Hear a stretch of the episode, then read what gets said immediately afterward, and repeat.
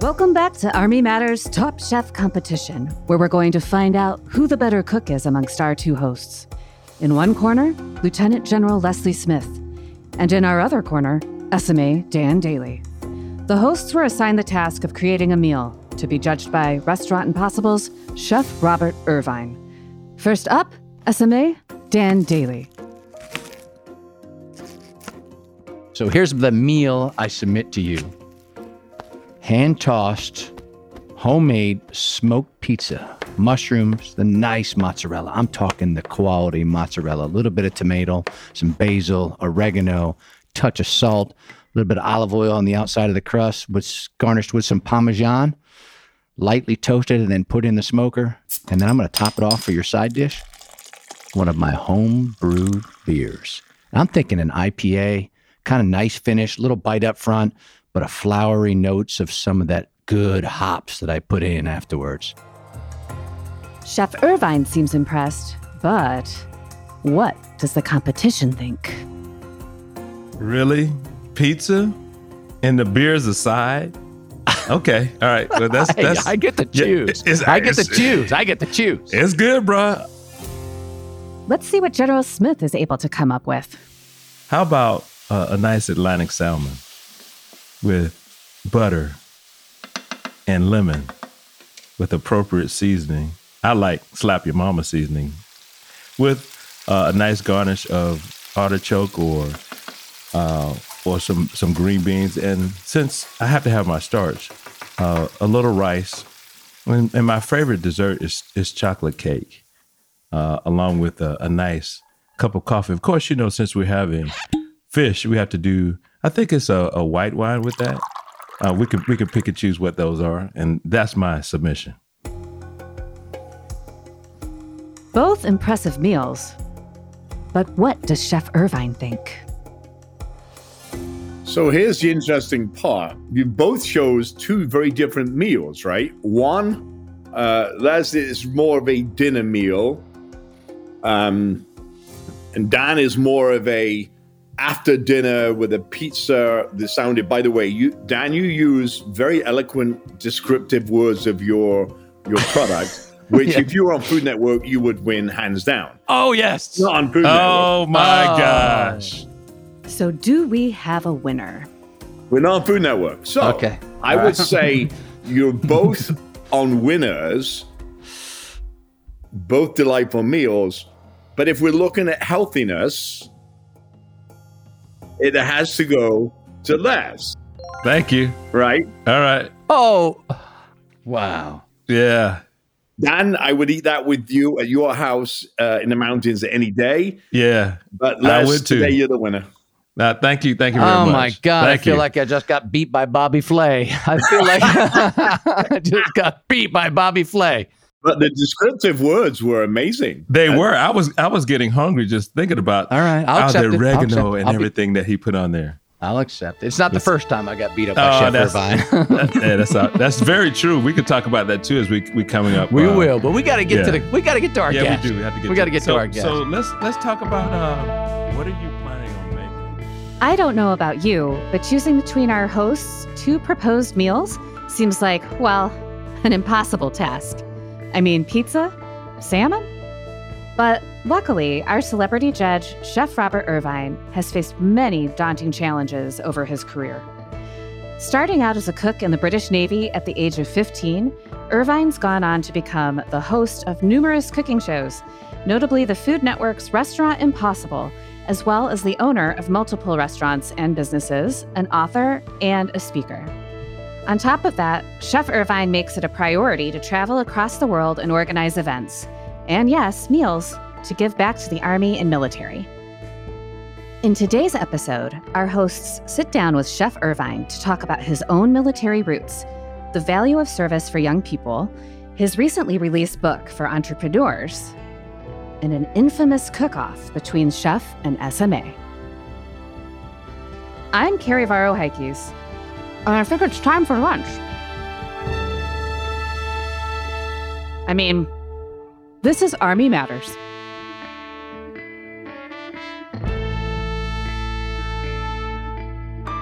Drama, drama, drama. That's all they want is drama. You know me, I don't do drama very well. Okay, yeah. You just beat people up. That's right. Even with a smile. Hey, so Dan, you want me to take first? Yeah, you go. Take lead. Hello, everyone. I'm Lieutenant General Retired Leslie C. Smith, the Army's former Inspector General. And today, I'm joined here with my co-host, my battle buddy from the Pentagon, Dan Dailey, our former Sergeant Major of the Army. Dan, how are you today? Sir, you know it's always a great day to be on a show with you, talking to great people. Yeah, brother. Me, I am SMA Retired Dan Dailey, and I now have the honor and privilege of co-hosting a podcast. Did you ever think you'd be here, Les? No, I never did. That's why I have this mic in front of me, I guess. But seriously, one of the things I really like about being your co-host is meeting great people like today's guest. Oh, you mean the guy that's on the show today? Yeah, the guy that's on the show. You mean that they want to listen to more than just you and me? Yeah, they have to. All right.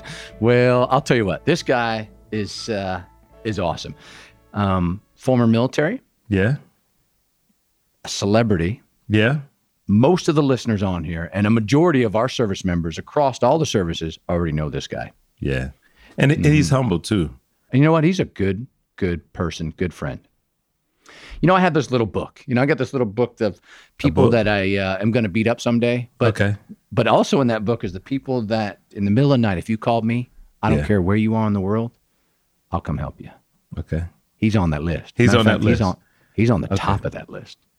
Well, I think we've talked enough. Let's go ahead and introduce our guest today. Today, ladies and gentlemen, we have Chef Robert Irvine. Chef, how are you doing today? Sir, how are you? Good to see you. Yeah. Dreamboat Daily, SMA. Yeah, baby. Oh, come on. Don't jump on the boat with these guys, sir. Come on now. But it's true. Listen, if you've got to wear a name, you got to wear it. And look, hang in there. It's worth it, right? Because you are one of my all-time favorite people in the world. And you just said something nice there. But the way you were SMA, 15th SMA of the Army, was spectacular. People loved you, and I'm not blowing smoke. I don't need to. You're making me blush. You're making me blush. You both very well, which is amazing. And thanks for having me on the podcast.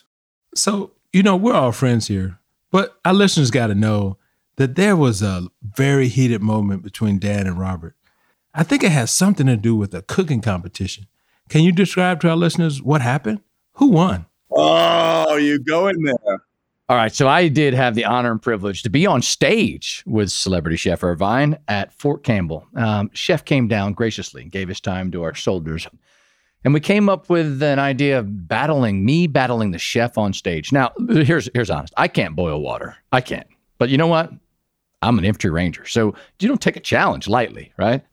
So the rules were, and this is how I remember it, after he got done with Chef Irvine Live, we could each have a sous chef, and he has an awesome sous chef, great human being. And of course, I'm outnumbered. I got a real sous chef and a celebrity chef against an infantry guy. So I decided to pick the United States Army Chef of the Year to be my sous chef.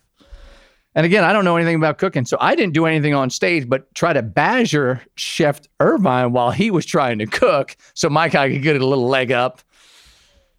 And unfortunately, we did a blind taste test at the end, and I somehow lost, which I think was rigged, but I'll let Chef tell his side of the story. Well, let's be honest now. This is a show that I do all year, and I want to set the stage, okay? First of all, they took my knife away. They took their heat away, and I was handcuffed behind a rather large gentleman. Mm-hmm. So they had all the knives and the firepower and the this— and yet I still beat SMA Dailey with, you know, like one hand tied. In fact, it was two hands tied behind somebody else's back. That's actually true. No knife, no heat. So, I mean, I'm not saying that I'm an infantry guy. I'm a Navy guy. But I did win, I believe. But I will tell you this. He did get me back at a Gary Sinise event on stage doing push-ups. And it was 2 minutes to do as many push-ups as you can. We had individual people holding or counting. And I thought I did great push-ups. At the end, I thought I did more than he did. Somebody that was, it was an Army guy. There's a surprise. Said, you did like crocodile push-ups, like only halfway down. Yeah. So it's actually online, Irvine versus Dailey. It was pretty funny.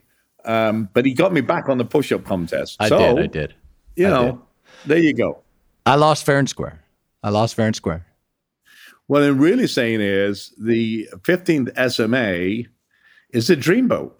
Okay, Chef, you're going to make him blush again.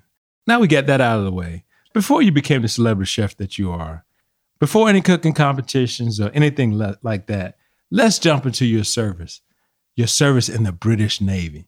Normally, we don't talk to people in the Navy, but I guess we'll make an exception for you since you take care of so many soldiers, sailors, airmen, and Marines. What do you think, Dan? Since we won the football game last year, we did. Yeah. So you joined the British Royal Navy at the age of 15. Yes. I was not a good kid at school. Okay. My brother was in the Army. My dad was in the Army. My brother was in the Royal Electrical and Mechanical Engineers. My dad was a sapper. And then my brother went on to fly helicopters and other things. But okay. So when my mother would go to work, I would double back, wave the royal wave, and then double back and drink my dad's beer with all my friends. Not a smart choice because my mother called the house. I answered the phone like an idiot. And it was the demise of Robert Irvine. I was a sea cadet from 11 years old, which meant I would go to bases and ships and warships and weekends. And I loved it. And she took me to the recruitment office. And the recruiter said, well, congratulations, you're in the Majesty's Royal Navy and you're going to be a cook. And really? I went crazy because I loved home economics. I loved cooking for folks. So it was a perfect job for me. And I went, young kid. I actually set foot on my first base at 16 years old. So your father was initially opposed to you joining the Navy? Hated it. He wanted me to join the Army with my brother. Yeah. And for 2 years, and this is a very true story, I wrote this in my book, that he didn't talk to me for 2 years by joining the Navy. And the only time he started to talk to me is because I worked for a 2-star admiral as a cook in their house. Yeah. And the admiral had a party and invited my mother. So I was in Flag of Portsmouth. He sent a car to pick up my mother, and my dad showed up in the car. Not a good move. I'm like, what's going to happen in this scenario, because we hadn't talked for 2 years, because he felt that cooking was beneath our family. Interesting. Servitude. Didn't like it. Okay. He came, saw what I did, then him and my boss became friends, and then all of a sudden it was a call to be a cook in the Navy. Now, that's amazing. Amazing how that one meal can change a lot of discussion. So give us one or two important lessons that you learned during your Navy service that you still apply today? Well, I think, look, I have 11 companies, 5,264 employees. Okay. And very big revenues. And what I learned from the military was leadership. And there's 4 things that come in that leadership. Number 1 is empathetic leadership. What does that actually mean? Know your squad, know your people, know their strengths, know their family's weaknesses. In other words, I may have an autistic son. I may have a wife with cancer. You better understand the people that you work with. That's the first thing. Then the egos, their egos and yours, losing both. Then trust and authenticity. And there are things that the 4 pillars that the military taught me, which I use every day in my business world. Business is set up like the military with a CEO and then all silos that go beneath that. But like the military, especially the Army, because it's the largest of our force, I think I use middle management, our senior leadership, our sergeants, our master chiefs, etc., just like you would. I give them autonomy. I don't tell them when to work, how to work. Here's the mission. Here's the direction. Let's go and get it, right? I don't tell them how to do it unless, I need to. But I think that's the strongest, one of the strongest thing that Dan I got from Dan many years ago was NCOs are the key to success in everything, right? And I've allowed that to happen through our business. Chef, that's good. Now, in the Navy, can you tell everyone what your biggest challenge was? I didn't have a childhood because I loved the military so much. So 11 years old to 16, I would go away on weekends and aircraft carriers and ships and marine bases and special forces bases and all those kind of things as a sea cadet. And when you become 16 and you sign on that line, all of a sudden you grow up and become a man, right? Whether you like it or not, right? You have to. And I think that's the biggest thing that it taught me is there is a relationship between, you know, the leader and the follower. Yeah. And it's really important that you have that trust.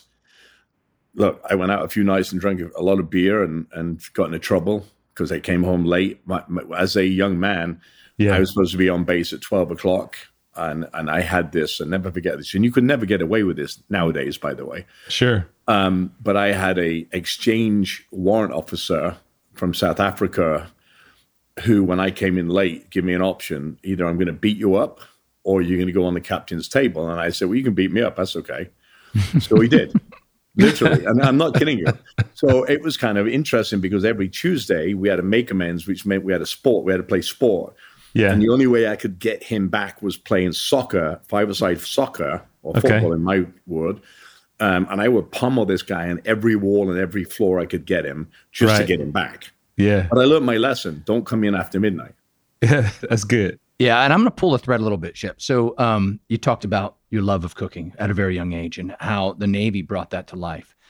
I know this story because we sat down and had some beers over it before, but I don't think you've really publicly told this story. How does a Navy person get to become a celebrity chef? That's not overnight. So can you quickly talk about the journey that you shared with me before? Yeah, it's so funny because, and literally, I wish I could, I'm going to send you this because I just got this, somebody sent this to me, and I don't know if you can see that, but right there is the Prince and Princess of Wales. Mm-hmm. And right behind there in the middle up here is me. Wow. Somebody sent me that. You had some hair then, Chef. After 30 years, somebody sent me this. Wow. And in them days, we never did pictures. But look, I started off as a cook, warships, bases. I worked with Prince Andrew when he was flying in Portsmouth. And then when I came out, it was really hard for me because unlike the United States, there was no transition program. It was, you've done your time, see you later. So I started cooking in a hotel. It's a Division III football club. Did pretty well there. Played soccer. I was not very good at it, so it didn't last very long. But then I saw an advert in a newspaper for a chef on a ship. I thought, well, that's got to be easy, right? I'm in the Navy. I know a ship. That's easy. But it was a cruise ship. I joined Celebrity Cruises in Miami as a sous chef or executive sous chef, number two in charge of this, you know, huge ship carrying 2,000 plus people. I did 6 months. I was pretty good at it. Became the executive chef. Did that for, 2 or 3 years. Then I went to Jamaica to put 2 hotels together. Did that for a year. And then island life didn't kind of suit me because it was too laid back and I was too military. It was kind of interesting because the island taught me a lot of patience. In Jamaica, if it rains, there was no buses to get the folks to work. There was nothing. So my first encounter was the Jamaican police telling me that I had a gun in a hotel. PJ Patterson was the prime minister, and I used to cook for him on weekends at his residence when I wasn't at the hotel. And he was the one that kind of helped me. So I stayed there for a year and 3 days, I got a telephone call from a headhunter.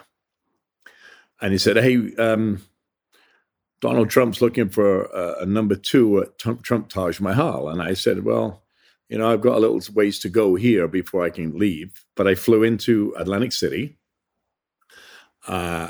waiting to cook for him, actually, and forever and ever. So I arrived one day, I'm going to cook the next day. My flight out the next day was at 9 p.m. He didn't walk in the building till 6 p.m. So Atlantic City to Philadelphia is an hour. There's no way I'm making that flight back. That's right. But I cooked for him and it was literally things out the refrigerator to make a meal. like a mystery basket. He offered me the job. I went back to Jamaica. I resigned, and I hadn't had a day off in a year. So they paid me $30,000 in cash, which was great. Wow. Yeah. So I went back into Trump Taj Mahal. I went undercover for 4 months. What does that mean?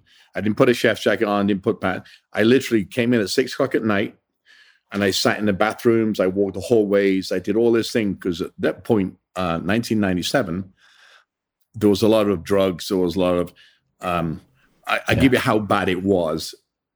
We would buy a trailer of king crab legs, and by the time I went from the third floor to the first floor, a cab had already backed up and took it and gone, and there was no footage. That's how bad the theft was. Bad it was, yeah. It was ridiculous. The casino was doing $784 million a year, and the food and beverage was doing 15.5. And Trump said to me as the number two guy, hey, I want to make more money. Yeah. At the end of that first year, he said, look, I'm going to give you storerooms, purchasing, and food and beverage. Well, we did. I made $83 million that year. Wow. Huge increase. Like, okay, you take over everything. Oh, wow. And I stayed there 4 years. I was doing local television every Sunday night. I would do a 30-minute show on local television. For cooking? Was that a cooking show? Cooking segment, yeah. Yep. Okay. Mm-hmm. And it was interesting because I used to get 2,000 emails a week. Oh, can you do this? Can you do this? Eventually, I met a guy named Mark Summers from Double Dare. He said, oh, Why don't you do TV on a national scale? I said, well, I don't think I'm good enough, whatever. He came to watch me at a live event, said, yes, you should do TV. It took a year. And it's funny because we kept pitching all these shows and nothing came except a year in my life of what I do. It became a show. Originally, it was called Fit for a King, and then it became Dinner Impossible. Dinner Impossible did 240 episodes. It was a number one rated show, but it's really hard on the body because you didn't know what food, what equipment. In fact, there was none of either, and just figure it out. Just like you do every day in the Army, Navy, Air Force, right? Yeah. Just you figure it out. Figure it out. Mm-hmm. And it became a national hit. It went from 22 minutes to 42 minutes per episode. And then they said, okay, what's next? And I said, well, I think restaurants. How do we help restaurants? And Restaurant Impossible came. Again, it was a 30-minute show, 22-minute show, became a 42-minute show, and it's literally just finished after almost 14 and a half years. Wow, it's been going that long. Yeah. Yeah, yeah, that's incredible.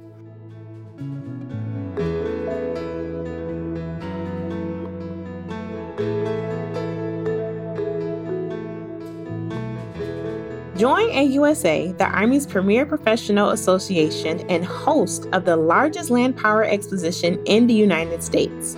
AUSA is open to everyone, including all ranks and components. So whether you have a relationship with the U.S. Army or simply want to honor those who serve, you can learn more at ausa.org/join. So, Chef, I've known you for years, and we could talk about the things that you've done. You already talked about the most important meal is one you had with soldiers, and it didn't really matter what the menu was. It was just the opportunity.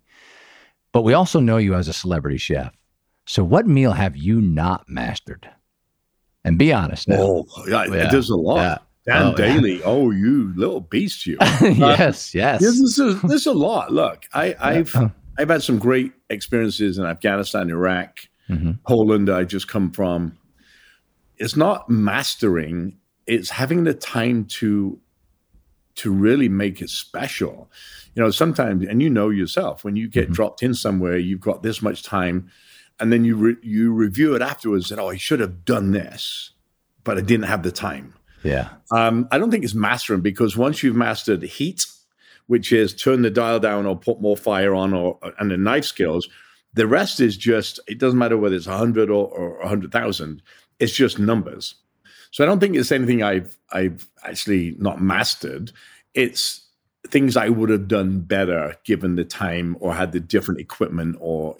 I never forget this. I sent the 1st Battalion, 2nd Marines to Iraq for the first Iraq War. And they said to me, you're going to do a warrior meal for 1,000 coming off 29 Palms. And they said, we've got high powered equipment. It was a water heater. And I used it to make tomato. It was a water heater. Yeah. And I used it to make tomato sauce. Yeah. Well, little did I know that it was going to catch on the bottom and start burning, right?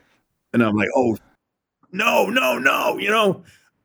That's the crunchy part, though. Marines probably like that. That's the crunchy part of the sauce. Yeah. Yeah. Well, they didn't know, so it was okay. Good. So every time I go somewhere now, I just fed 10,000 a couple of weeks ago at San Diego Naval Medical Center. Mm-hmm. So I think you just get better at doing things. You know, it's like when you first learn to use a rifle or clean a rifle. The more you do it, the better you get at it. And I think that's cooking. Now, Chef, that's really good. Now, I know you spend a lot of time and effort in your foundation, and I really find that fascinating. Can you tell us a little bit more about it? I'd worked with many foundations. The Sinise Foundation, I met him online 16 years ago. I was going to Honduras to Sotacana Air Base to do a 4th of July party. He was going to Alaska to do a concert. He broke down. He tweeted me and said, is this a real Robert Irvine? I said, is this a real Gary Sinise? We became friends. I said, if I can help you, let's do that. So we do these Invincible Spirit Festivals or hospitals around the world, military hospitals. And then one day I said, well, it's great, but I've been making millions and doing great things with Gary, but I wanted to do more of mental and physical health. I didn't want to build houses. I didn't want to.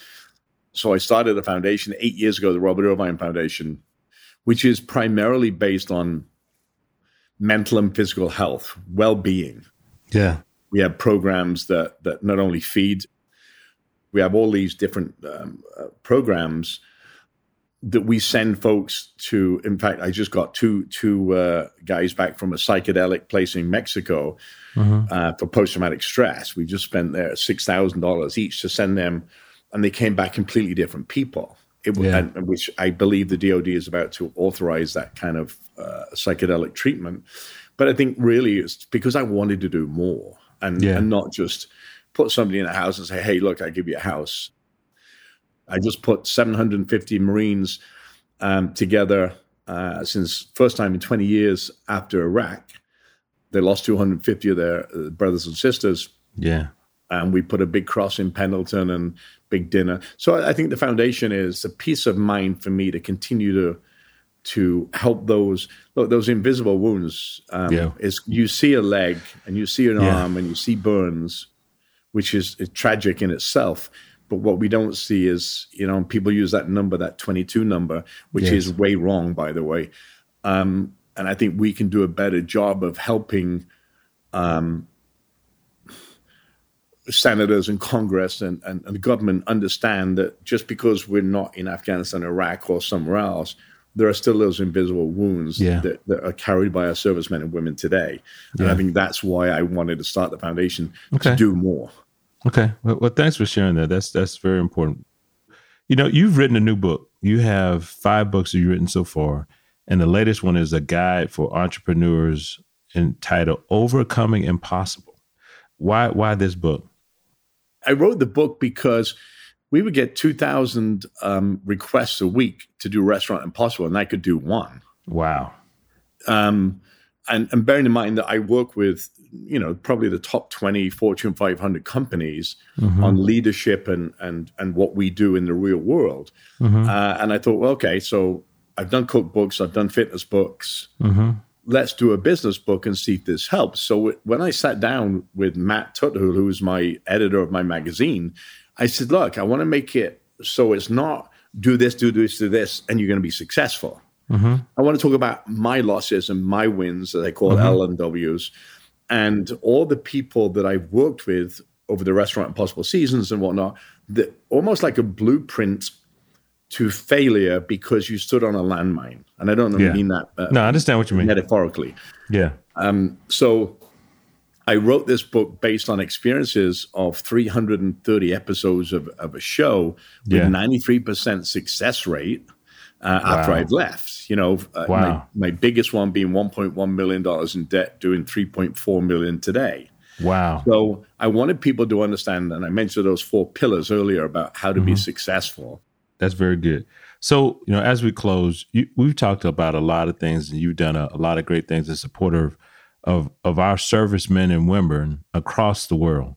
So how do we inspire young people to serve? And I'm not just talking about military service. So give us Chef Robert Irvine's viewpoint of that. I think when you wake up in the morning, and this is, look, we're going through this amazing time right now of division in our country for whatever reason, right? We only see negative press in our military. We've seen all those things. And then you see the moms and dads saying, well, no, we don't want you to serve in the country because this may happen to you. Mm-hmm. I think we've got to educate the parents again, re-educate. Yeah. We've also got to be better at our payroll or salaries, our housing, our benefits. It's not only about serving the country, which I truly believe we have done, right? But it's also about bringing the military up to modern times with the feeding platform, with the benefit platform, with the housing platform, all the things that Dan and yourself talked about many years. And I know that for a fact. We've got to get better at that. So remember, years and years ago in the 60s, there was a brain drain to America, right? From the world. Everybody had, that was great. We bring them here. Look, we can offer anybody great opportunities. And the military, for me, is the best opportunity in the world. Where else can you get paid, get housed, get clothed? Get a meal. Not only a meal, but get trained into something that you want to do. Yeah. There's no other company in the world that does it as well as our Army. Sorry, there isn't. They're used to it from years and years and decades. And once you've served and you understand teamwork, right? Yeah, that's good. Because the outside world doesn't have that. So I would say to anybody that wants a trade, that wants a little excitement, wants to travel, wants to meet great people and befriend great people for the rest of your life, then this is for you. If you feel that look, you're not good at anything, the Army will make you good at something, right? Yeah. God gives us all a gift. That's right. Some people don't believe they have a gift, but we have it. That's right. And it takes the Army or the military in general to get it out of you in a very specific way. Look where I am. I'm a cook. I'm a cook running successful companies because I served and I got taught how to do it. Yeah. Well, Chef, we're really glad the Navy made you such an outstanding cook. Despite the fact that you can't do push-ups nor select the right guy to win the chef cooking contest on this show today, but we're also glad that you're an incredible human being. Unfortunately, our time is up, but Chef Irvine, I want to personally thank you because I know how much you do for our service members all across the world. Thank you for being an incredible human being, and thank you for honoring those who serve.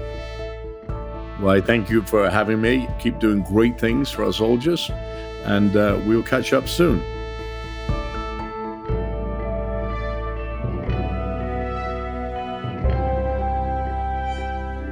To all our listeners, thanks for joining us. Army Matters is brought to you by the Association of the United States Army, the U.S. Army's professional association, member-supported, Army-connected. Visit us at AUSA.org for more information or to become a member. Your membership helps AUSA continue to carry out its mission, educate, inform, and connect with the total Army, our industry partners, and supporters of a strong national defense. Today's episode was hosted by Lieutenant General Retired Les Smith and SMA Retired Dan Dailey, and anchor hosted by Carrie Barrow-Heckies. Anthony Dale Call is the producer and writer, and Andy Bosnack is the supervising sound editor.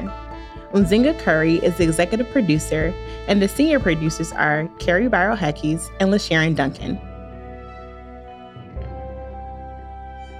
Be sure to subscribe to Army Matters wherever you get your podcasts, and please leave a review. As you know, we love seeing stars in the Army, especially if it comes in the form of a 5-star review. AUSA's Army Matters podcast primary purpose is to entertain.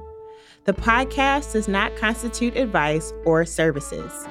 While guests are invited to listen, listeners, please note that you're not being provided professional advice from the podcast or the guest. The views and opinions of our guests do not necessarily reflect the views of AUSA. For questions or to provide topic recommendations, email us at podcast@ausa.org. I'm Will Sharon Duncan. Hope you have a great Army Day. Hooah!